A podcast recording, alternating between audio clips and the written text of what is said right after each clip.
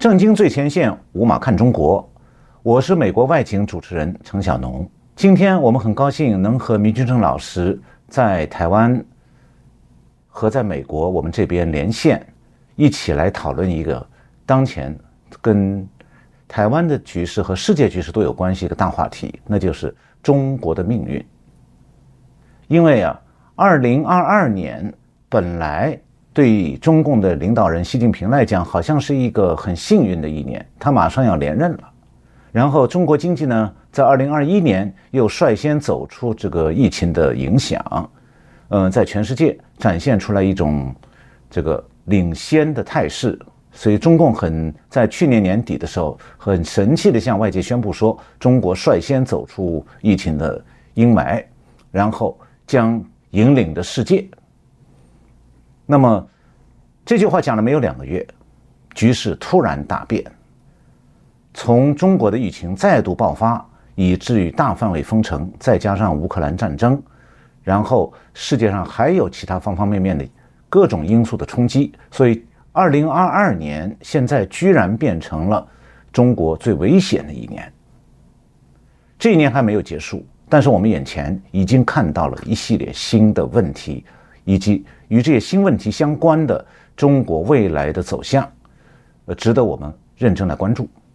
嗯，今天呢，我们很荣幸请到了明居正教授来参加我们这次节目。明居正教授，您好。呃，陈晓龙博士好，各位观众朋友们，大家好。明居正教授，我想向您请教这样一个问题啊，就是原来中共在疫情防控方面是赋予了上海这个城市啊。地方政府一些自主的权利，让他们采取相对灵活的手段，而不要采取那么僵硬的封城的手段。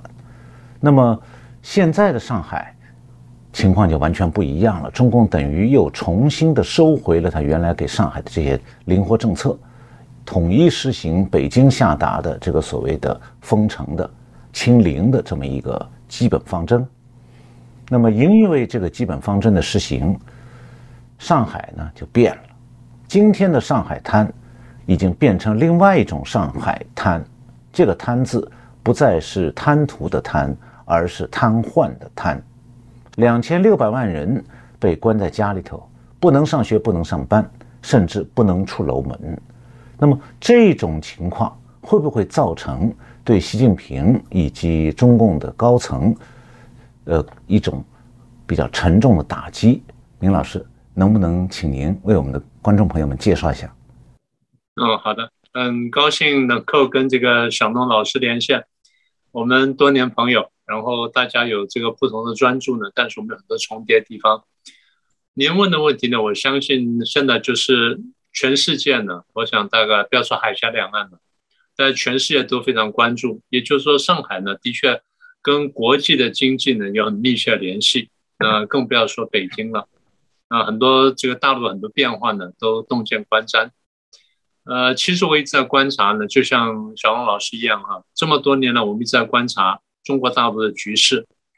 那我们也注意到，从二零一二年习近平上台之后呢，其实我想小龙老师非常清楚，中国大陆的经济走向呢，基本上是一个向下走的趋势，因为它的这个工业化的红利呢，用的差不多了，不管是这个劳动力啦。或者说的运输成本啦，或土地成本啦等等，或水电了等等呢，都在逐步的这上升。那么从一九八零年代改革开放一路这样下来呢，搞了三十多年呢，也差不多也用的差不多了。所以我常常讲，我说习近平跟李克强呢，在上台的时候呢，他们碰到经济形势呢，是中国几十年来比较不好的形势，因为整体要往下走。也就工业化红利用了差不多之后呢，它的成本垫高呢，外商投资无利可图的时候，将慢慢离开大陆。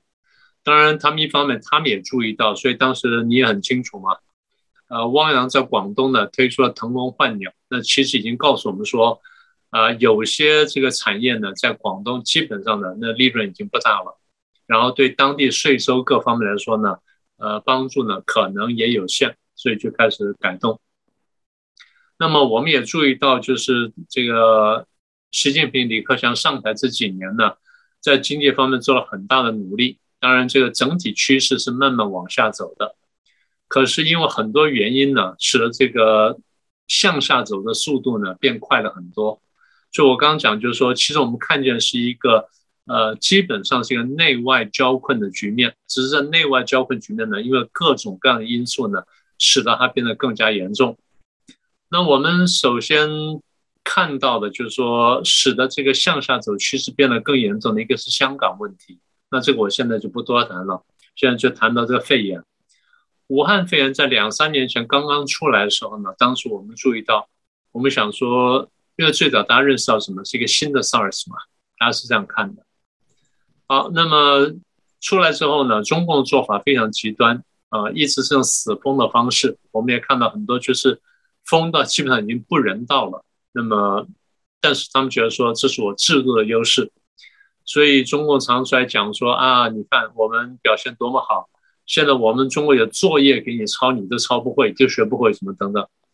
这是一个很大的一个差别，因为中共常吹嘘它制度比较好，可是我们看到就是有的时候呢，在一定情况下那种做法是有效果的。但是超过那界限之后呢，它会产生反效果。那么一党专政对防疫来说呢，恰恰好就是如此。所以我们注意到，就是武汉在去年前年呢，那个人口损伤非常多，但中共不管的，就一直采取这种模式。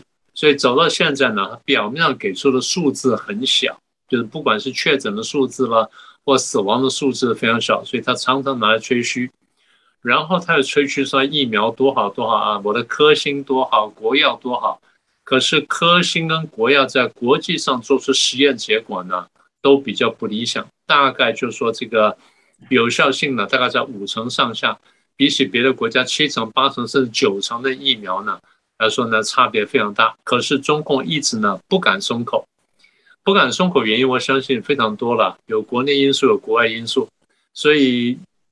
又加上今年年底呢，要开这个二十大，呃，如果一般情况下呢，你说开个二十大碰到这疫情呢，你说不搞成这样的可能无所谓，但是恰恰又碰到这个这个习近平准备在三连任的问题，三连任本身呢，从中共党章来说呢，已经算是破坏制度的做法，这点我想这个对大陆非常比较熟悉朋友呢都很清楚，所以。对于这个习近平或者说他的这个班底来说呢，怎么样打好这个防疫这一仗呢？对于年底的连任来说呢，就非常关键。更不要说经济啦，或者说对美关系啦，或对欧关系啦，或两岸关系等等，这些呢，我们将来这个反正有空呢都慢慢谈。我就回到疫情上面来。所以如果说他真的希望说顺利开这么一场二十大，然后又能够顺利呃突破原来的这个规范呢，能够三连任的话。他的在防疫的问题上表现必须比较突出，那么前面用了这种很强制的做法，看起来表面上效果不错，至少加上文宣封锁的关系呢，所以表面上看起来效果不错，他就能够出来讲说，这是我习近平亲自指挥、亲自部署的。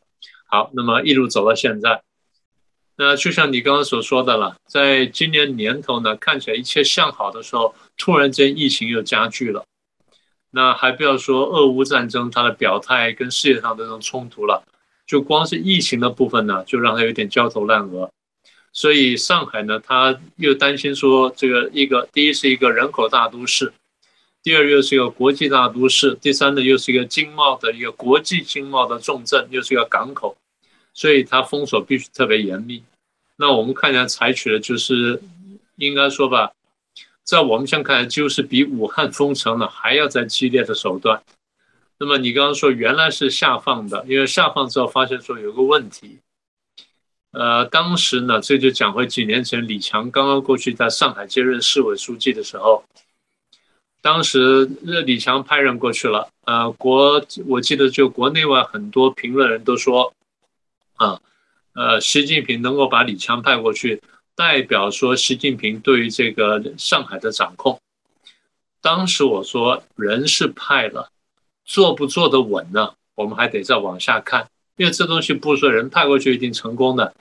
我们最清楚了，华国锋当年党政军特集于一身，结果搞了多久？两年多下来了，所以人坐在那位置上是坐下去了，做不做得稳呢，还得看一段时间。那当然，这往这个过去几年呢，好像这个李强在上海呢没什么特别大的消息。那么这次疫情一爆发之后呢，他在上海的治理能力呢就就要展现出来了。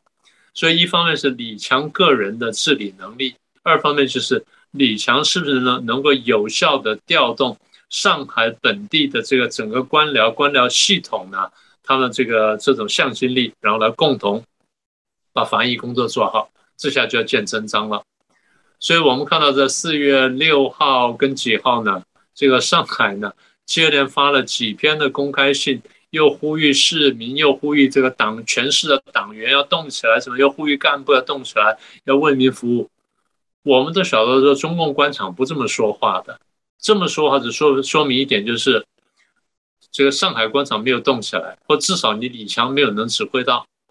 那当然，我们又看到叶静子又说啊，这个显然有人搞鬼才搞成这样子。那现在把这些东西加起来，就是说，第一呢，可能有人搞鬼；第二呢，你可能指挥不动；第三呢，真的是有比较更大的力量，而不只是上海当地官员力量在背后操控了整个局势呢，让你搞不下去。所以，如果上海搞成这样的，那北京现在疫情又爆发，然后好像十几个区呢，已经这个核酸检测也差不多三分之二到四分之三个这么这么多了，那这个情况就很严重了。所以你说冲击大不大？非常大。所以冲击的第一个就是你的清零政策到底行不行？第二就是你的这个领导威信呢，到底能不能这个稳住？第三就是如果这都是都出问题的话。你的三连任呢，恐怕也也会有很大的疑问，所以呃，基本上呢，我是我是有点悲观的了。我不能说全然悲观，但是我不像很多人说啊，很乐观说觉得没有事情。所以这个问题呢，我是这么看的。我觉得哈，这个我们先讲上海，上海的这次疫情的冲击啊，这个其实有一个因素大家没有看到，它是对全国性的冲击，因为。中共现在三十一个省市，只有上海市的财政还是能够有结余，因此可以向中央政府上缴一部分财政税收的。剩下三十个省市现在全是亏空的，也就是说，他们只能靠中央政府补贴，在财政上才能维持。那么现在上海是这样一个关键的地位，一次疫情把整个上海瘫痪了，瘫痪的不仅仅是市。区的活动，民众不能上班，不能上学。更重要的是说，它瘫痪了财政。那据我所了解一些情况，就是上海市现在中央政府是要求他说，你没有税收，你也得交钱，因为中央政府给其他省市的拨款，也要指望上海的资金。那么这样的话，上海就变成说，一边一面是瘫痪，没有经济活动，也就没有财政收入。那另一方面是，上海必须出钱。给其他给中央政府再转拨其他省市，然后就出现了上海的所谓防疫物资的供应困难。那么北京现在更大的问题在后面，刚才明老师已经讲了。如果说这个这次核酸检测全员核酸检测发生的这个情况显示确诊这个范围很大的话，那最大的问题是北京也有可能封城，或者相对的封区。包括不能上班，所以在这种情况下，对北京来讲，这次可能会面临一个很大很大的挑战，那就是中央政府能不能够像其他国家这个民主国家的政府那样子，远程上班或者不上班，照样这个国家正常运转。这些事情在民主国家是可以想象、可以做到的，在集权国家他是做不到、也不能做、也不敢做的。所以这种局面，我想。这次疫情留给我们来观察的这个课题，实际上刚刚拉开局面，刚刚开篇的。我们后面会看到很多故事。如果集权政府都瘫痪，虽然不等于说它就垮台，但是这个瘫痪本身，如果瘫到了中央政府了，各个部会不能上班，这件事情对中共来讲，远远比对民主国家的中央政府要严重多少倍。好，我我想接着请问哈。那你觉得这次如果说他继续坚持清零的话，他在光在经济面上他会付出多高的成本？这个问题很有趣的。呃，我想这个我们直接能想象得到的呢，是一个眼前的经济成本，就是说一年十二个月，四月份全国现在已经有八十八个城市在这个实行了全部的管控或者是部分的管控，那么这种风控呢，当然就瘫痪经济活动，也瘫痪社会活动。我们仅仅就此而言，这八十八个城市大概代表全中国百分之四十的人口，百分之六十的经济，就是 GDP 的这个生产地。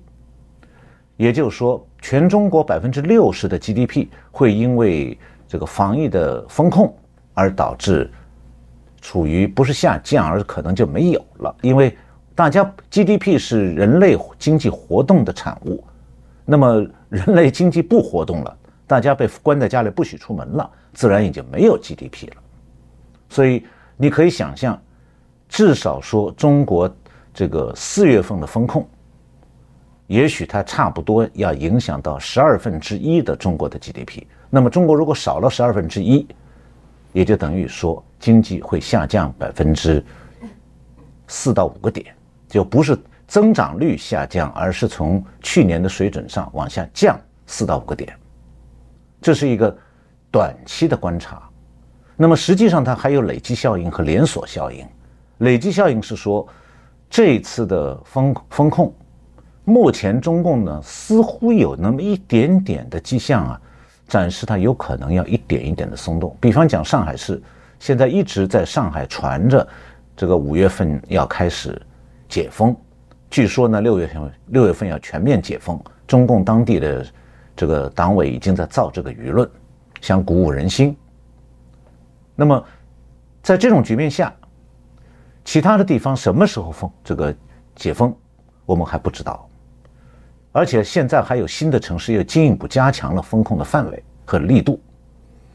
所以从这个累积效应来讲的话，显然四月份的全国范围的大风控没有结束，五月份还在进行。也就是说，中共一方面是想这个稍微这个软的手段呢，这个稍微放松一点点清零，但是他又不能够真的放弃清零，就是他哪怕采取一些软手段，他嘴上是一定不承认清零政策是个多余的政策，是个错的政策，因为这关系到刚才明教授讲了，关系到中央政府的权威，关系到习近平个人的权威，尤其是在二十大即将。习近平要连任的状态下，他不能有任何大错误，所以错了也他也不认账的。那么这种情况下，呃，中国呢，它这个经济的冲击就不是简单的十二分之一了。那么第三个还有一层意思，就是这个连锁效应。上海是个工业制造中心，上海外围的苏州等等地区也是制造中心。上海的瘫痪会连锁的。牵连到全国很多省市，那么这两月的瘫痪会带来一系列很很大的问题，尤其是它可能就导致几百上千万的中小企业活不下去，倒闭了。那么此时此刻，中国已经有这个今年的夏天有将近一千多万这个大学毕业生毕业要求职，在他们之前已经有两年的大学毕业生合计有一千七八百万。很难找工作，也就是说，中国现在将进入历史上前所未有的大学毕业生失业高潮，加上全国性失业高潮，这个对中共来讲是严重的经济和社会冲击。我不知道明老师，您觉得这个从这个角度来看的话，呃，我们是不是漏了什么？嗯。我想这样子吧，我把话题再转一下哈。我想这个刚才谈的比较是内部的问题啊，我想谈一下对外的部分，因为这个事情你刚刚讲说，我们说到上海嘛，嗯，上海是一个国际化大都市，然后它也几乎也就是中国去推动世界经济的一个重要的一个点，嗯，那么所以从地方我们可以引申到就是说它这个对外关系。这几年呢，我我一开头我不是讲，我说其实我们观察呢，中国大陆是一个内外交困的局面嘛。对，刚才我们比较谈的是从疫情去看内部，然后特别是看经济跟财政的部分。我想特别谈谈外部的部分哈。呃，这么说吧，外部挑战呢，大概当然这个问题很多，我就举几个大的事情。第一个呢，就是两三年前开，呃，四五年前开始这个贸易战。当时贸易战一开头的时候，我们就说中共很难应付，因为第一呢，你你很清楚，他对他的经济发展呢，对外贸的依赖程度非常高，呃，三成上下。第二呢，在这外贸当中呢，它的这个呃净收益呢，对美国的依赖呢，大概高到九成。所以贸易战一旦开打的时候呢，这对他来说是非常吃力的。这第一个。那第二点就是，除了贸易战之外，美中关系开始恶化。那有人说贸易战关系恶化，我不见得。美国跟欧洲打过贸易战，美国跟日本打过贸易战。打之前的双方是哥们，打的时候双方呢脸红脖子粗，打完之后又是哥们。但是美中贸易战不太一样。美中贸易战打之前呢，两边好像是哥儿们，打的时候呢剑拔弩张。现在我们的判断是，打完之后双方回不去了，也就是美中的关系呢，有没有贸易战呢，它都不会变好。所以这个是第二个问题。嗯，第三个问题是香港问题，那我们有机会再展开说了。第四是新疆问题，第五是南海问题，再是台湾问题，再一个就是大家回头说，其实第一呢。疫情，你你可能是有隐瞒的，所以隐瞒疫情也是一个问题。我现在说的就是这些因素呢，使得国际上看中共呢印象是非常坏的。第二点就是因为这些问题呢，大家起来去指责中共的时候呢，中共的反击呢又太过强烈。别的国家可能认错，或者说低头，或者说做点什么小的赔偿，或者说我来补救一下，那可能就过去了。你非常清楚，中共习惯是我是伟大、光荣、正确的，所以我绝不认错。一旦不认错，然后还去指挥人家的时候，人家就就火上加火，讲说你这家伙这么不讲理。所以这么一看起来，就是说大家觉得说你不是一个 fair player，你不是一个公平的游戏者。呃，所以我整理一下，我说其实这些问题我们可以化成两句话。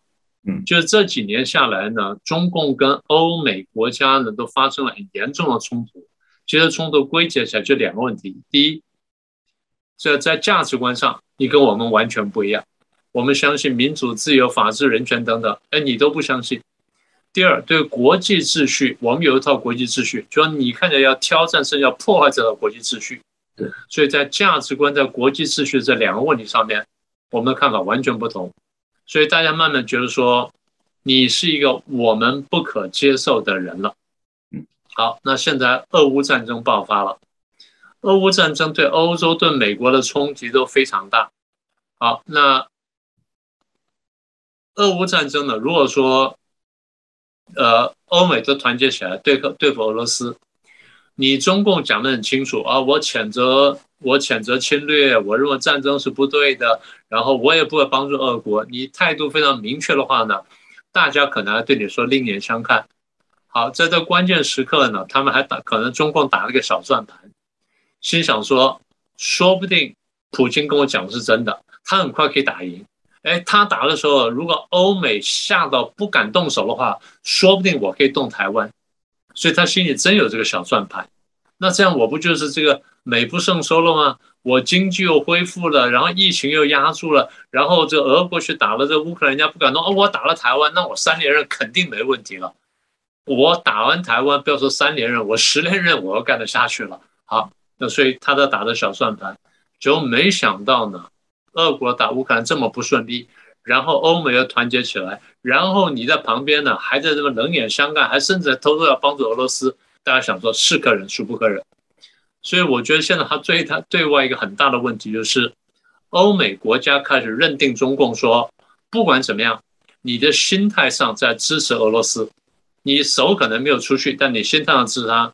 你看你国内的文宣都在在挺俄的，然后在骂乌克兰，在骂美国的，然后因为这个呢，就更加强了我们前面讲说，你挑战国际秩序，你挑战价值观，所以你们两个是坏人，这已经认定了。好，既然两个是坏人的话，那我们两个都要打。那我不能两个同时打，我先打一个，所以欧美现在就是我们架起手来，先把俄罗给痛打一顿，把俄国打扁之后，回头来对付中共。那你说中共看不看懂？看懂了。那他能不能？他要不要做准备？他当然得做准备。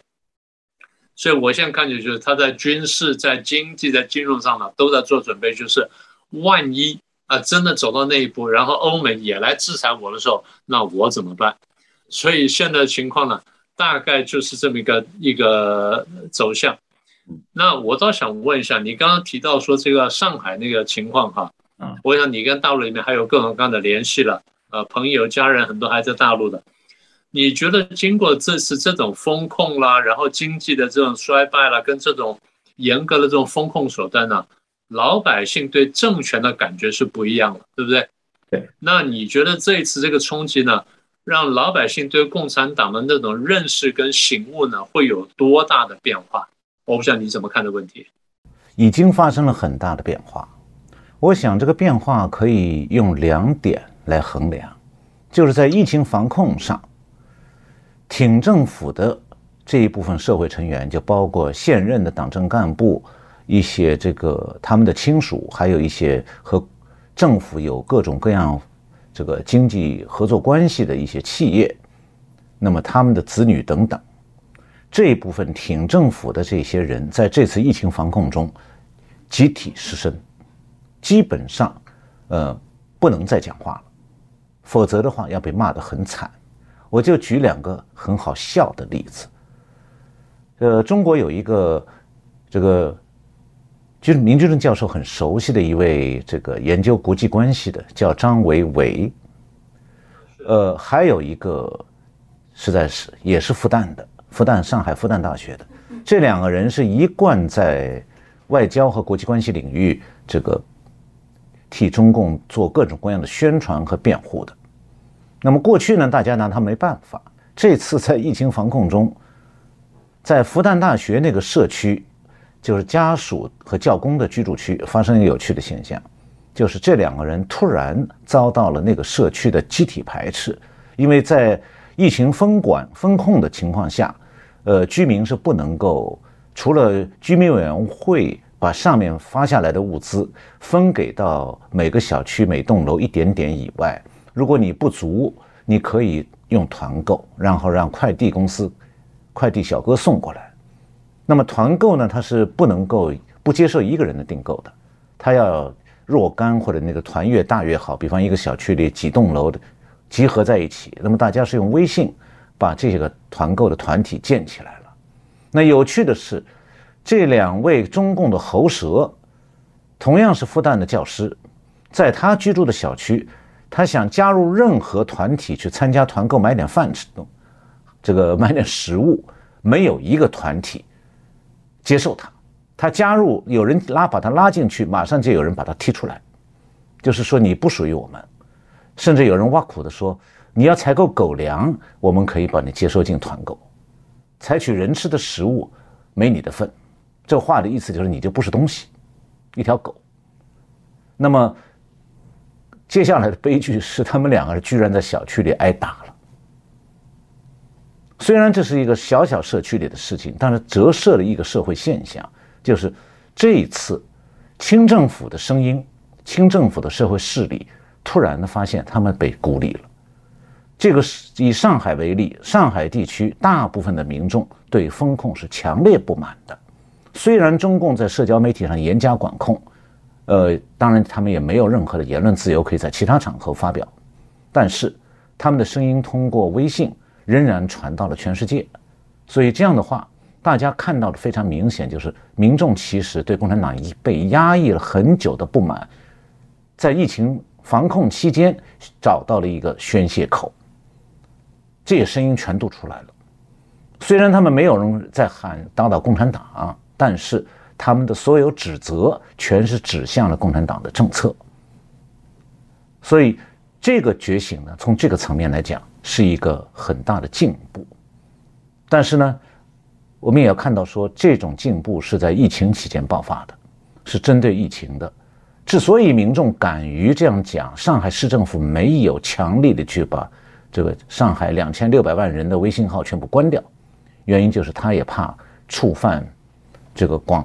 广大的民意触犯众怒，所以他就只好放开这个社交媒体的管控，让他们在微信上传各种性资讯，还有传播各种对当局政策不满的言论，而且是我看到的情况就是说，越是批评尖锐，越是激烈，这样的言论在微信群里面传播的越快、越频繁、越多。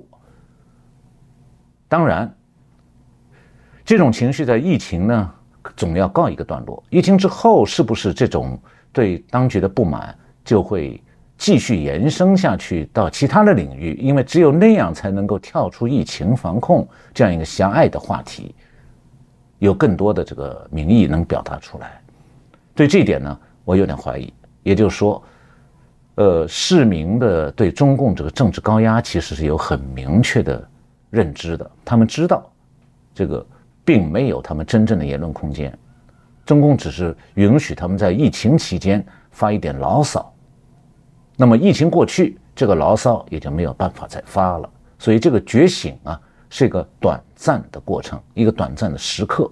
但是它表明中国是有民众觉醒的社会基础的，他们需要的是宣泄的口。那个管道或者是这个途径，那么今后我们只能看中国大陆是不是又会发生类似这样的时机，让民众的觉醒有再一次的表达的机会，一而再再而三的觉醒的表达，其实它对社会来讲是一个动员的作用。今天啊，这个明君正教授和我呢一起讨论了中共当前在这个二零二二年面临的非常严重的局势。我有一个感觉啊，好像二零二二年对中共来讲已经变成了个危险的一年。那么，中国的国家统计局也使用了极其严峻的形式这样的这个表述，那说明中共自己也不得不承认，现在不是再是不再是他的高歌猛进，相反是他开始进入这个情况一年比一年、一天比一天的紧张的状态下。那么。今天呢，我们非常感谢明俊成教授，呃，一起我们来做这个节目，为我们的观众朋友介绍当前中国所面临的局势。我们并没有给出任何结论，但是我们可以让大家，呃，更进一步的了解中国现在的走向。这个走向很明显不乐观。那么今天的节目我们就到这里，谢谢各位观众朋友们，呃，谢谢明俊成教授。好，我们也谢谢陈老师，也谢谢各位观众。呃，谢谢各位观众朋友们，呃，收看我们这次节目，我们下次再见。各位震惊最前线的好朋友们，我是主持人张红林，欢迎订阅我们的频道，也记得打开小铃铛，掌握最新节目通知，让精彩评论不错过。更欢迎留言转传影片。正惊最前线，无马看中国。我是美国外景主持人程晓农。中国自从习近平上台以后，“红二代”这个概念在中国和在海外引起了很多讨论。因为习近平本身是属于“红二代”的一员，那么“红二代”当中有很多人和他的看法并不一样，比方胡耀邦的儿子。那么，同样也有很多人因为介入了经济活动的很多方面。嗯，在社会上有大量的议论，同时，呃，他们也对习近平有很多的不满，因此，当谈到中共高层权力斗争的时候，“红二代”经常会成为一个概念、一个名词，呃，引起海外的很多议论。那么今天呢，我们为台湾观众介绍一位真正的“红二代”，也是中共中央党建教研部的教授蔡霞女士。呃，蔡霞教授呢是在前几年就已经来到了美国，住在美国，因此呢，他有一个很好的机会，可以在这块土地上，在美国这块土地上，为更世界上更多的人，也包括我们台湾观众，提供更多了解中共的各种各方面情况的一个视角。蔡霞教授您好，你好，陈老师。呃。我相信我们的观众朋友们，很多人已经早就闻到、听闻您的大名，所以我们也可以这个请台湾观众们认识一下您。哦，谢谢，呃，谢谢台湾的朋友们，因为前面啊，我和明居正老师我们都做过合作，所以可能台湾的有些个朋友他是在视频上看到过我。是的，那么今天我们这个节目里呢，我想先请您谈一下哈，这个作为一个红二代，呃，您好像是军队的将领的红二孩子，因此呢，就是可以讲在中共这个红二代里面，他比这个政府部门的红二代显得又更加纯粹一些，因为和军队的关系非常密切。那么，在这样一个家庭、这样一个社会生长环境里头，您是怎么样改变了您对中共的看法的？这一点，我相信呢，我们台湾的观众朋友们可能也觉得很好奇。哦，是这样，我先解释那个“红二代”这个概念对啊。呃，台湾的很多朋友可能不太知道，红二代其实它这里面构成是比较复杂的。嗯所谓讲的复杂，就是人们笼统的称它为红二代。嗯但实际上呢，这里面就是，如果在大陆的话呢，我们还有一个称呼，就把红二代里面分成。嗯分的有一层就是太子党。嗯。太子党其实就是说他们的父母嗯。在开国的时候已经到了，就是我们讲国务院的领导啊，嗯。呃，到了这么一个程度的人。所以我们如果说，比方呃说这个习近平，是吧？然后呢，比方说这个就是，呃，陈小鲁他们，嗯嗯，呃，胡耀邦他们，陈小鲁指的是陈毅。陈毅元帅的儿子。儿子，对，呃，像他们这一层的人，呃，包括还有一些其他的这个，我就不不一一的就去点他了。那么还有一部分呢，就等于是说在，呃。呃，四九年的时候，他已经成为就是这个中国共产党里边的，无论是军队还是地方的一些个主要的领导的骨干。然后呢，他只是属于太子党当，呃，就是那个红二代当中一种阶层比较高的。嗯。那么红二代其实这个概念很泛呢，它还可以泛到什么程度？就泛到就是你只要是在四九年，中共在那开国之前，他在建政之前，你的父母参加了中国的那个。就是中共的这个所谓革命，嗯，然后他就基本上都属于那。那么这一部分人呢，我们把他称之为就是老共产党人的孩子。所以外界他不了解很多情况，他会把所有这些都统称红二代。如果你这样看，你就知道它这里边的分层啊，它是构成的比较复杂的。这是一点我想说的。第二点就是刚才陈老师您问我，就是军队的，是因为我这个家啊、是这样的，就是父母。他们都是战争年代打出来的，还不光是我爹妈，还有就是我的这个家族，我的什么姨姨呀、姨父啊、舅舅啊、舅妈呀，像所有这些人，他全部都是军队的，嗯，就是呃，换句话讲，就是新四军的这个系统，后来就成为华东的二野、三野、三野吧，三野，哎，三野的这个这个里边的，所以我们其实亲戚。那个父母的战友，嗯，那个我们来往的孩子，就是住在院子的话，你全都是看到的军队孩子。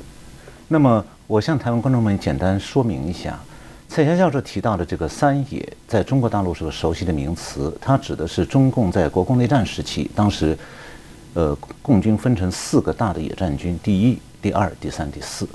第三野战军当时是攻打南京，就是国民政府的首府，然后呢？整个长江三角洲和华东地区都由第三野战军的干部接管了，因此，当讲到三野的时候，这指的是整个华东地区共军的干部接管的这个范围。对对对对对，就华东的对吧啊第三野战军。对。呃，然后军队的这个干部的孩子啊，他和那个地方上有很大的差别。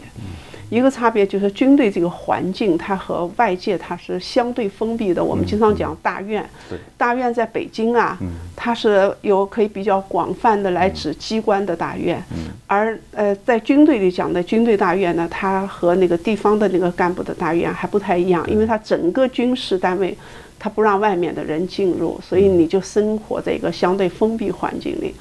这个封闭的环境对于我们这些孩子来讲。好的地方在哪里呢？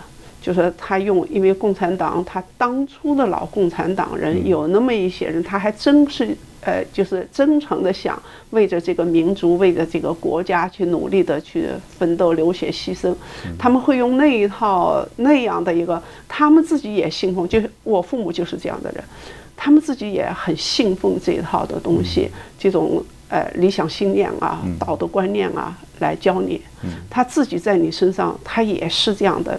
那个就是，呃，这是一个方面，所以你就会是一种很正统的接受了马克思的一些个呃基本的一些个理念，基本的一些个观点，你还不知道你去你能你去理解他的理论，达不到那个水平，但他最基本的观点你很正统的接受了，与此所谓的共产主义道德，你也很正统的去接受它了。这一点呢很有趣的，就是说，你们的家庭教育，还有社会教育，如果是这个。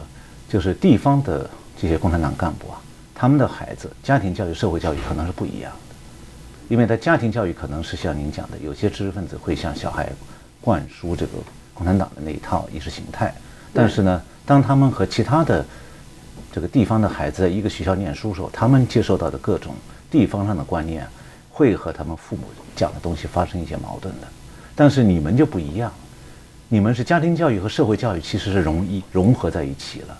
因为你们的社会教育也是军队的子弟的小学、中学，对，然后你们的同学其实也都是军队干部的子弟，呃，也不一定的，也不一定哈，呃，因为因为我父亲他后来是野战军，嗯，野战军他就不可能是在你像我们在大军区的话，你就可以在。军队的小学，像我妹妹她上的小学就是南京的卫岗小学，南京军区的那个，啊，那个就是子弟的那小学。后来是南京军区前线歌舞团的一个所在地。那么，那个卫岗，刚才蔡先生介绍的是南京的一个地名，是南这个解放军南京军区的司令部政治部所在地，所以这个那边。卫岗这个地名，它的小学好像就是很多军队干部子弟的小学。对对对对。而我自己上的小学是后来我父亲他们是到了野战部队，那么我们就会和农村的孩子最基层，因为野战军嘛，你就会在和农村的基层的孩子在一起。但是呢，我是觉得呢，军队干部和地方干部的这个孩子不一样的地方在哪里呢？军队是一个封闭的环境，大家知道。同时，军队的这种。特权享受可能比地方在某种意义上讲，它来的还要更加明显一点。因为军队它是讲究等级的，对，是吧？他那个就是军队的那个指挥，大家都知道，他官大一级压死人，这个在军队是肯定是这样。那么因此他会给你一种特别强烈的一种等级概念，从你的住房。到你父母出去以后，别人对他的尊敬程度，连带着就对我们这种小孩儿也把你捧在手上的这种尊敬程度。嗯，所以这就是我觉得这是一个方面。而地方的干部呢，他们可能更多的因为当中共进入到。这个政权以后，就是掌握了国家政权以后，他面对的是一个社会发展、经济发展的任务。这个时候，你就可以看到中国国情的复杂，以及中共对于这个国家未来发展过程当中，它内部的矛盾分歧，嗯，就产生了。对。然后，包括这种矛盾分歧当中所连带的权力之争，嗯，其实呢，我们今天来不及讲当时哈，是，所以你没法讲。所以这就使得地方官员的环境，嗯。处的政治环境，它要比军队的干部处的政治环境要来的复杂，嗯，牵连到地方官员的这些他本人的一种政治命运，嗯，所以我觉得地方的干部还是比军队干部还是，就是他社会化的程度和他了解社会的复杂性比我们更高，对，所以在某种意义上，我们就会觉得他在政治上比我们要老练，嗯，是，呃，成熟，嗯，而我们呢，就属于一个呢，军队呢，他是一个哎单纯的，嗯。还有一个是什么呢？就等于说军队呢，他是要打，他是战场上出来的。嗯。战场上他有一条，就是你说不得任何假话。嗯。你一旦说了假话，你上了战场就死人的。嗯。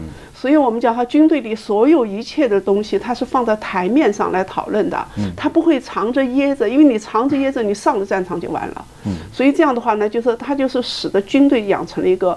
直来直去的说话，这就我们现在的这种性格。然后呢，是不能说假话。你一说假话的话，你战场就……所以这个父母对一个孩子的诚实，对一个孩子的直截了当的表达你的意见，他可能是一种耳濡目染，他不见得是一个对你的一个基本的要求。但是你慢慢的在军队这种环境，他就形成这个状态。所以这一点啊，他后来对于。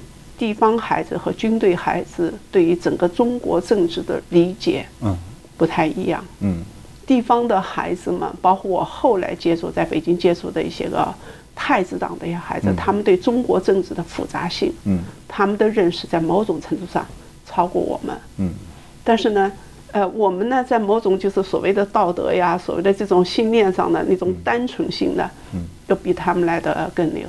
所以呢，当你我到了北京以后，接触了各方面的人，而我自己也慢慢长大了，经过了文革，然后到了这个体制里边，你看到了很多黑暗的东西，你才知道父母小的时候给你灌的全是玫瑰色的东西，对，是玻璃房里的花朵，我们这些就真的是温室里的呃那个暖房里长起来的孩子，嗯很多东西给我很大的思想冲击，就是你会发现，就是你从小所受到的教育和你看到的现实不是一回事情，而你当你进入这个体制的时候，你就知道，它的对外的欺骗性和它内在的黑暗的本质完全是背道的，就是我们讲它完全是不一样。所以最开始给我的冲击是疑惑、困惑，到最后你觉得忍无可忍，然后你就反出来了。你讲的很简单，但是这个过程啊，呃，对很多和您有同等家庭背景的家同类似的这个军队干部子弟的经历的这些一代人来讲，是很难以逾越的一个一个，甚至就可以讲是座高山。很多人就是红二代军队干部子弟，这一辈子很难越过去。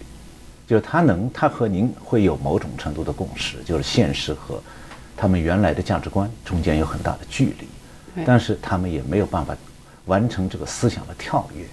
那您觉得，您从什么时候开始有过这样的思想的跳跃？所谓您讲的反出来了，呃，是这样啊，我觉得就是因为其实它这个取决于什么呀？哈，它取决于你对问题的思考。嗯，如果你没有这种思考的习惯的话，你看到的事情一时就过去了。对呀、它不到不触到你的根本的生存危机时候，他不会逼着你去那个。而我觉得我幸运的东西在哪里呢？就是说，在我的那个从呃文革的时候啊，就我的同学上山下乡了。嗯，我是属于那个军队有特权嘛。嗯，呃，军队的孩子不下乡，他可以当兵去。嗯然后我就到了军队，到了军队，我们当时又是就陈老师您的家乡就是上海市，上海市当时是我们军医大学三个军医大学占的最好的城市，嗯。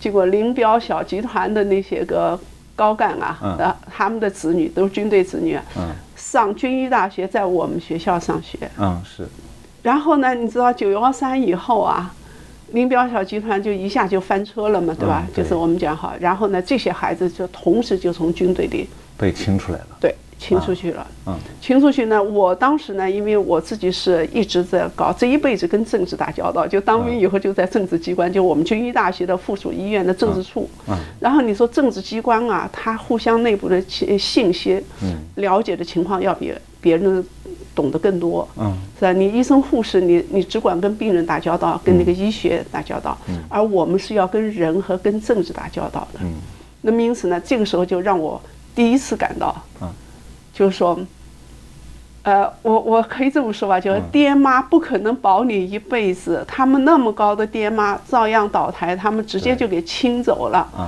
那么就是我们讲的说，过去讲那个叫他爹妈靠得住靠不住，我那个时候感觉到爹妈是靠不住的。啊哈，然后爹妈靠不住，因为他们可能就卷入党内的政治斗争嘛，让我第一次感觉我有生存危机。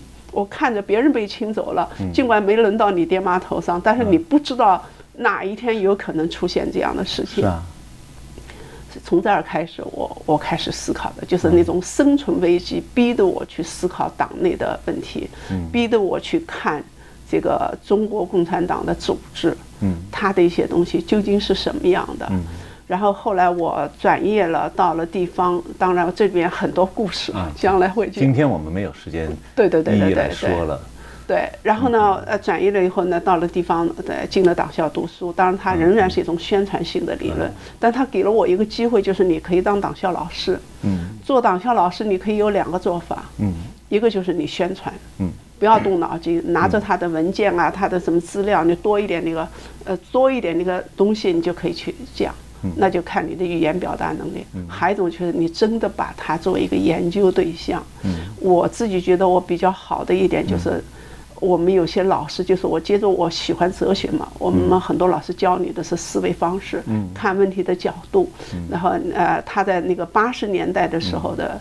我们中国的思想是开放的，所以呢，在教哲学是不光教马克思主义哲学，西方哲学我们就开始接触到了。嗯，他会教你一种全新的视角，怎么去看问题。这样我就试着把共产党作为一个你研究的客观的对象，而不仅仅去宣传它的伟大、光荣、正确。它那个光环，你透过他那个光环，把它作为一个正常的一个组织来看待它，它是什么样的？嗯，所以从那时候开始，我做了一些思考。然后这个就慢慢慢慢慢慢的走过了。蔡霞教授，呃，听说啊，您在中央党校担任教授的时候，北京大学曾经请您去给他们的全校的基层的共产党干部上课。那么也听说呢，这个上完课以后有很多有趣的，您的发现也有很多有趣的反馈。呃，能不能从这个角度让我们观众朋友们来理解一下，在中国？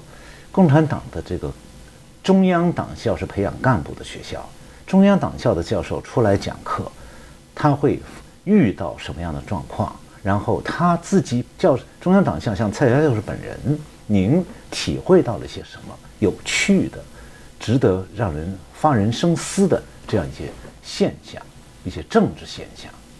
啊，好，陈老师，您这个问题是个很很有意思的问题。嗯，首先就是中央党校，它在中国共产党党内，嗯，它是一个最高等的学府。嗯，它是两个最基本的任务。嗯，一个任务就是培养中共的高层的领导骨干，包括一直到中央委员、嗯，省部级的领导干部，是吧？政府的正副部长，嗯，他都会到中央党校去接受培训。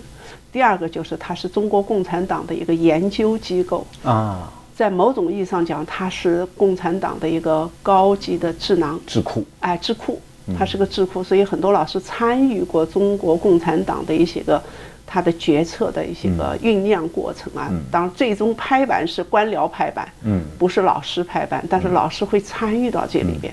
嗯，他们遇到问题，他也会来跟你就是，呃，请教你。换句话讲，就是他征求你的意见，咨询你的一些个想法。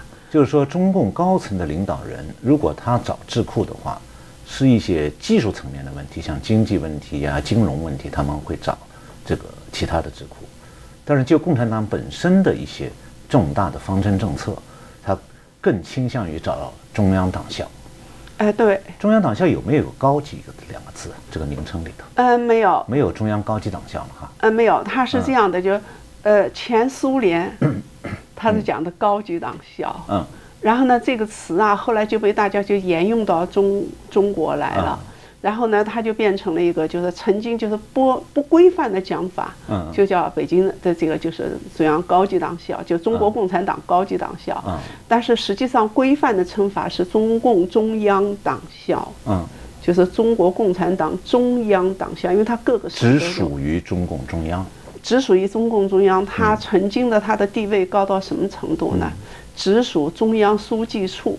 它和中央组织部、中央纪检委、中央统战部、中央宣传部平级啊，平行的。哎，和他们，他们无法来支就来支配和指挥中央党校。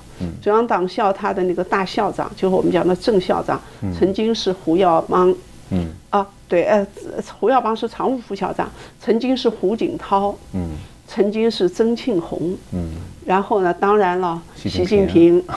也当过，然后，所以你就可以看到，就是就是我们的一个正校长，他是在中国共产党里边的，他地位是什么样的？你就看到中央党校本身，它这个机构就很高，嗯，那么是外界啊，嗯，他对中央党校有很多不太了解的地方，不能完全说误解，叫至少他不太了解，嗯，所以他们会把中央党校想象成是一个。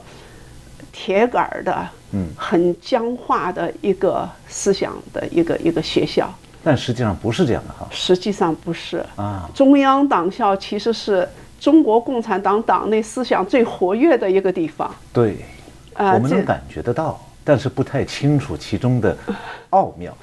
啊，是这样，就是我我就简单说哈，就是中央党校呢，因为很多这个就是老的知识分子啊，呃，他其实中国共产党如果说还还有一批文化人，他一批文化人，他其实从延安时期他在中央党校保留了一批啊，这是一个。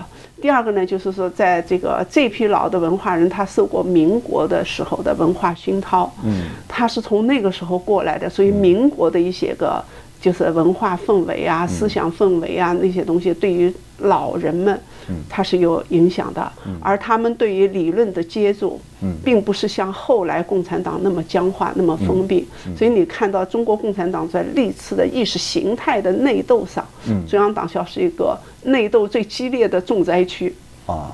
呃，为什么呢？其实就是因为不同的观念在这个地方交锋的很激烈。嗯，那么他你就可以看到中国共产党究竟是往现代文明走，嗯，还是固守他曾经的那种小农文化意识熏陶出来的，嗯以他那样的眼光去看待所谓的马克思主义理论，所谓的那个现代社会。嗯，所以你就可以看到这些东西在中央党校，他的斗的是很厉害的。呃，对台湾的观众朋友们来讲，您刚才讲的这个。在中国大陆可能很容易被接受理解的这两个差异，就是共产党的小农文化为背景的那种对共产党意识形态和这共产党路线的理解，和这个一些知识分子，比方中央党校的一些这个老资格的教授，还有一些年轻的像您这样的教授，你们有一些自己的独立的思考，那么这样的话其实是很不同的。呃，可不可以您稍微再多介绍一点，让我们观众朋友们能够，台湾的观众朋友们，从一个从来没听说过中共的中央党校这么一种背景下，让他们来理解说，这个中共的最高智库可以这么说吧？对，应该算是中共中国共产党的最高智库。那么在这个智库里头，也会有不同的想法。我们先先不谈这个为什么有不同。您刚才已经介绍了历史渊源，对。那么，这种不同会体现在一些什么方面？您能举几个例子？啊，我可以讲两个例子给你听哈。第一个例子是讲。呃，大家都知道邓小平改革开放，嗯，他前面要冲破毛泽东的很多思想观念的那个束缚，嗯，所以呢，当时呢，在那个中国有一个比较大的一个，就一九七八年时候讲的那个叫破除两个凡是，对，你那个凡是毛泽东定了的就不能动，是吧？凡是什么什么的就不能动，呃，两个凡是，嗯，然后呢，要破除这个两个凡是，究竟怎么来衡量？就是说哪些东西是政治上是对还是不对？嗯。其实那个冲破两个凡是出的实践是检验真理的唯一标准那个文章，嗯，其实是胡耀邦在中央党校当常务副校长的时候，嗯，最早是从中央党校开始提出思考，嗯，和那个的，那么嗯，所以这一篇文章真正的形成的稿子，嗯，是在中央党校的理论研究室，嗯，而它的起因是从。中国共产党的历史怎么看？然后按照中国共产党毛泽东定论的那个所谓十次路线斗争、十一次路线斗争那么讲，嗯，中国中国共产党党内很多冤假错案，包括中国近代历史上的很多错误，他是没办法来解决的。嗯，所以胡耀邦当时讲说，我们不从这个。定论的东西讲，我们从事实来讲，实事求是的看哪些我们做对了，哪些我们做的不对。嗯，不对的东西必须要把它纠正过来。嗯，他其实是从中央党校在七七年吧，就是呃呃四人帮倒了以后，中共的文革我们不叫结束，叫终止。嗯，因为事实上中国并没有改变。嗯，这个文革的这种思想基础和它的制度基础。嗯，所以它只能叫终止。嗯，那么。要从那个东西就走出来，走向新的一个中国，能不能有一条新的路？必须要打破这个思想是啊禁锢。所以这样的话，那是胡耀邦领着大家来做这件事情的。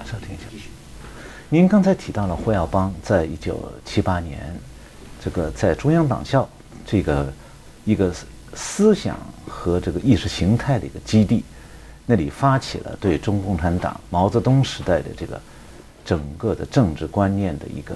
实际上是一个有点清洗的那么一个状态，清算，清算，清算过去的理论，清算过去的思想观念。这对中共来讲是个巨大的冲击。对，是个巨大的冲击。那么这个呢，确确实实后来把中国就是能够，哎，就是打开了一个门儿。嗯，就他毕竟他往改革的方向走了嘛，哈。嗯。然后呢，但是呢，你知道后来邓小平。嗯在未来中国怎么走？和胡耀邦真的是希望中国共产党应该是还权于民。嗯，从这个改革开放的经济变化，嗯到中国共产党应该把政治上的民主推进。嗯，这个在胡耀邦和邓小平当中发生了很多那个不同矛盾冲突。嗯，后来邓小平把胡耀邦以非正常的方式解除了他党内总书记的职务。对。连带这一段史实都被给遮蔽了，嗯，然后就把破除两个凡是是实践是检验真理的唯一标准的这个这篇文章的出台，掩盖了真正的过程，嗯，而把它算成为南京大学的一个老师的一个一个功劳，实际上不是。呃，他是那个南京大学那个老师也意识到这个问题，这就说人们在当一个时代发生重大变化的时候，人们是可以感受到时代提出的问题的，嗯，而这个问题不一定是单独的某一个人提，嗯，而是敏锐的人他都会从不同的角度提到这个问题，嗯，所以当时呢，南京大学那个就是老师呢，他也提出这个问题，他当时给那个《光明日报》写了个草稿，啊，写了个稿子。投稿去的，《光明日报》的那个总编正好在中央党校学习，中央党校的研究室正在研究和起草这个问题。《光明日报》那个总编说：“我把我我们这儿也收到一篇稿子，你们可以看一看。”然后这个稿子最后的那个重新整合、重新来写，都是在中央党校完成的。然后再由呃胡耀邦直接交给《光明日报》去呃发表出来，嗯，然后军队就是罗瑞卿的那个《解放军报》，嗯，跟着就上去了那个，而当时是遭到中央，呃那个中共中央宣传部的那个部长张平化，嗯，啊和《人民日报》的那种就是有些个他是坚决抵制的，嗯，坚决抵制，因此我们讲他真正揭开中国解放思想、推进中国的那种改革、打开这个大门是中央党校开始的。这段是很多人都不知道，到现在还是遮蔽的。嗯哼。而我们中央党校有一个老教授，他当时就说我们讲后来这篇文章出去以后，对于整个中国的变化是起了个巨大的一个推门的一个作用。但是参与写作这篇这这篇文章整个经过的一些个中央党校的一些老师，后来被中共就被邓小平定为坏人，然后把他们给清出中央党校。哦。有很多吗？呃，有那么几个你知道的，阮明老师啊，阮明，孙长江老师，孙长江，这后来都认识。吴江老师，是吧？嗯哼。而当时跟他们在一起工作的另外一个还留在我们学校一个老师，因为他现在人还在北京，我不能把他的名字提出来，这是这是安全问题，是哈。他为这段历史保留了很多一手资料，嗯，然后他自己写了。很厚的一个回忆，嗯，就究竟这篇文章是怎么从酝酿到起草到修改到最后，就是说刊登出来的，所以打开中国的这个改革的大门，其实中央党校那儿开始的。那么我又要说一句，就是我父亲啊，嗯军队干部啊，他的思想是比较僵化的。您知道我父亲曾经对中央党校有一句什么样的评论吧？阴风。鬼火全是从中央党校散出来的，这跟他脑子里的一种一种传统的那个共产主义和这种计划经济的观念完全是冲突的呀。你知道我是毕业于中国人民大学的，嗯，然后呢在那里念了七年。那么中国人民大学在北京，在全国都有一个外号，嗯，第二党校。对，但是。我们从第二党校念了七年出来，我们其实对这个你们这个第一党校，就是中共真正的中共中央党校这个中共的智库啊，其实是不了解的。我们不知道这个真正的第一党校，它里面有这么多的故事。那么这些故事本身每一个反映都是中共的这个。表面上看是政治路线斗争，背后是中共面临的意识形态上的内在的冲击。对，他其实，在改革开放以后啊，嗯或者中共在第一步就是改革，就是那个打开这个大门以后，他面对的是什么？他面对的是人类的现代文明。对，而中共对于整个这个世界的认识，它过去是以中国的小农经济这个社会文化土壤看待世界的。嗯，而中国共产党他所接受的所谓意识形态的理论是马克思的那些东西，经过苏联的这种前苏联的俄国共产党的这种，而他紧紧抓住了一条就是暴力革命。嗯，所以他的基本观念就是矛盾、对立、冲突、杀戮。嗯，就是你死我活。嗯，这是中国共产党的一个基本思维。嗯，因此呢，当他打开这个大门以后啊，他面对的是现代人类社会、现代文明，他很惶恐哎。我觉得，呃您，讲到惶恐这两个字很有意思。一般来讲啊，全世界就是中国以外的人，嗯，对惶恐两个字会感兴趣，但是呢，大中国的人可能觉得他们体会不到中国的高层的这个惶恐。呃高层高官们的惶恐。那么，您从这个党校的角度来理解的话，就是这个中共的智库，他们为这个为什么有惶恐这一点，我您刚才其实已经谈到了。就现代文明实际上和中就包括经济改革和中国中共的这传统的价值观、意识形态、制度有很多根本性的矛盾。那么他们惶恐的点在什么地方？您能给我们简单举一两个例子吗？哦，可以啊，他是这样的哈，就是所谓的惶恐。首先，第一，就是当他面对了世界上的这个经济发达，就是我们讲的是所谓的过去的观念是资本主义一天天烂下去，我们一天天好起来。真正打开国门以后一看，人家比我们好的很多呀。啊，呃，包括王震，嗯，包括万里，万里是当时的国务院副总理，对，呃，后来是人大常委会的委员长。嗯，你看他们这两个人啊，嗯，呃，就是相当于他是在军队里边的，嗯后来又是参与地方领导工作的。打开国门以后，呃，万里出去出访，然后他他看到的就是原来想象的帝国主义的烂下去什么，完全不是。嗯，他看到了这个是福利保障，嗯看到了人们的这个就业、教育、普通人的生活，嗯包括邓小平自己访美、嗯。访日，他看到的是经济发展远远超过中国，嗯。所以邓小平很感慨地讲说，跟着美国的全富起来嗯，了，啊，跟着苏联走的全是穷的，是不是？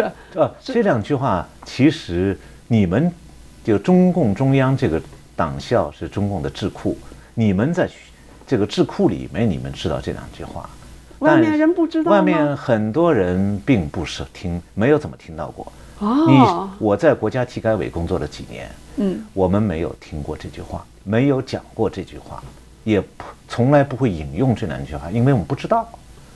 就是这两句话，其实是你讲的惶恐的很大的要点，就是说，跟着西方的或者说美国的是吧？对，跟着美国的全富了，全富起来了。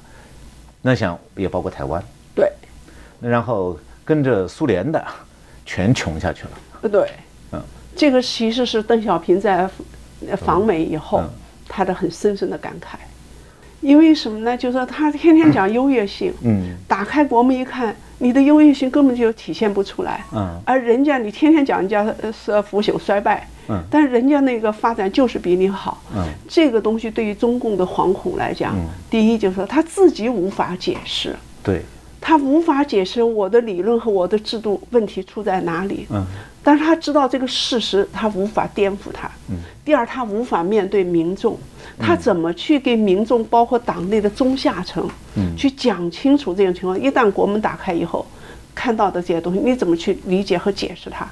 所以在这一点上来讲，邓小平不是讲说我们不争论吗？只能不争论。哎，我们不争论，他回避这些问题，但他要把那个拿过来用。而当时的中国共产党，他急于要解决中国的经济崩溃问题，所以他就他就真的他就去学了西方这些东西。中国的传统文化就是说，我们讲的那个叫什么来，就是中学为体，西学为用。呃，从来都把西西西方文明的现代人类文明的东西当作为工具来使用，但是不许触动中国的这个自己的主体的这种制度。主体的这种意识形态观念，中国共产党其实它是固守了小农经济的这一套东西的，包括就是传统的我们讲两千年情字没改到中国共产党在这一点，他看待世界的思维方式他局限于一个就小农，一个就是马克思主义的阶级斗争、暴力革命。他的他这个，所以他无法面对这，这是他的第一个惶恐。但他又希望改变。然后他就马上就遇到理论上的冲突。嗯，这种理论上的冲突，一方面现实的变化迫使他的理论要往前走。嗯，另外一方面呢，他又不真正理解这些东西是什么。而中国共产党，你说他没有学习能力，他还有一点。嗯，他会他会把那些新的名词儿，就是我们讲的那个概念名词，市场经济呀、民主政治啊、什么那个呃人权啊这些东西，他会拿过来。嗯，但是他并不理解。嗯，所以我们可以看到，他想要向就是国外的一些东西学学过来是用，为我所用，能够解决我的经济发展，能够让我的钱更多一点，能够让共产党的权力地位更牢靠一点。嗯，所以呢，他就接受了这些个名词儿，但他不知道这个名词的背后，它是一种制度体系来形成的。就这种制度体系保障了这个社会的这种运转，保障了人们的积极性、创造性的极大的迸发，而保障了人们在这个当中的安居乐业、国家的长治久久安。它是这不是一个名词，不是一个呃简简单的一个说法，而是一整套的制度体系。而这个制度体系的背后，是每个人的权利。因此，我们讲它有价值理念，嗯，它有权利和权利的关系问题，就利益的利，right 和 power，嗯，这个之间的这个关系问题，它整个是一套就是那个我们讲哈，经过呃几百年的这种探索，人类走向现代文明和它所形成的一个社会秩序，它运转的秩序，呃，那个运转秩序，而中国共产党对这一套东西，它最开始是把它作为一个新鲜名词来讲的。当他接触到这些东西的背后，他的惶恐心在哪里呢？嗯，他如果真的要去走进去，他就威胁到他的权力地位，嗯，对呀、威胁到官员的现实利益。你知道，中国共产党这个一党专政，垄断国家全部资源，嗯，是吧？垄断全部利益，所有人的命运，所有人的利益分配都在共产党手里掐着的时候，嗯，那么你可以看到，就是说他是他自己这个权力地位是建立在这个基础上，就我卡死你的脖子，嗯，我不能让你来跟我分享权利。而我们讲的民主、市场经济、法治、自由、平等，它是讲的人们的权利是平等的。对于公共权利还要限制你，还要制约你，因此它一定要有个分权制衡。共产党怎么能跟你分权制衡呢？怎么能跟你分权呢？不可能的。所以在这一点上，他他立马就开始陷入惶恐。嗯这就是要讲整个这个，尤其习近平上台以后，他他反复的强调，党要领导一切。这就回去了。对，他的回去为了党要领导一切，他要控制一切。毛石头毛泽东时代的对那套，哎，所以他他是不可能，他非常的恐慌。这个第二点呢，就是说，官员正是因为他垄断，嗯，他才有特权。对呀、然后呢，他把别人都卡死，卡着脖子，别人无力反抗他。嗯，但是，一旦是说你要搞民主，搞那个市场经济，市场经济讲人们的经济自由，嗯，他有了财产的自由，也经济自由，他自然他就会有更多的希望。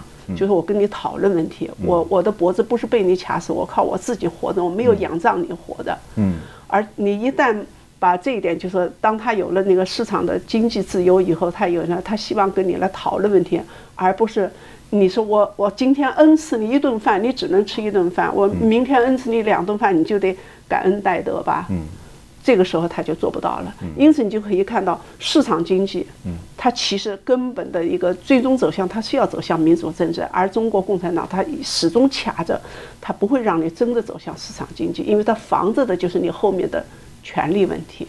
防着的就是这种我们讲的分权制衡，对于国家权力的监督和制约问题，他绝对不会让你干的。官员是凭着这套东西获得了很多既得利益，他们获得了很多，所以我们讲说那个叫那怎么讲哈？呃，窃国者为大盗。嗯，这个大盗窃国，他就他说我就代表这个国家了，所有的一切都是我的。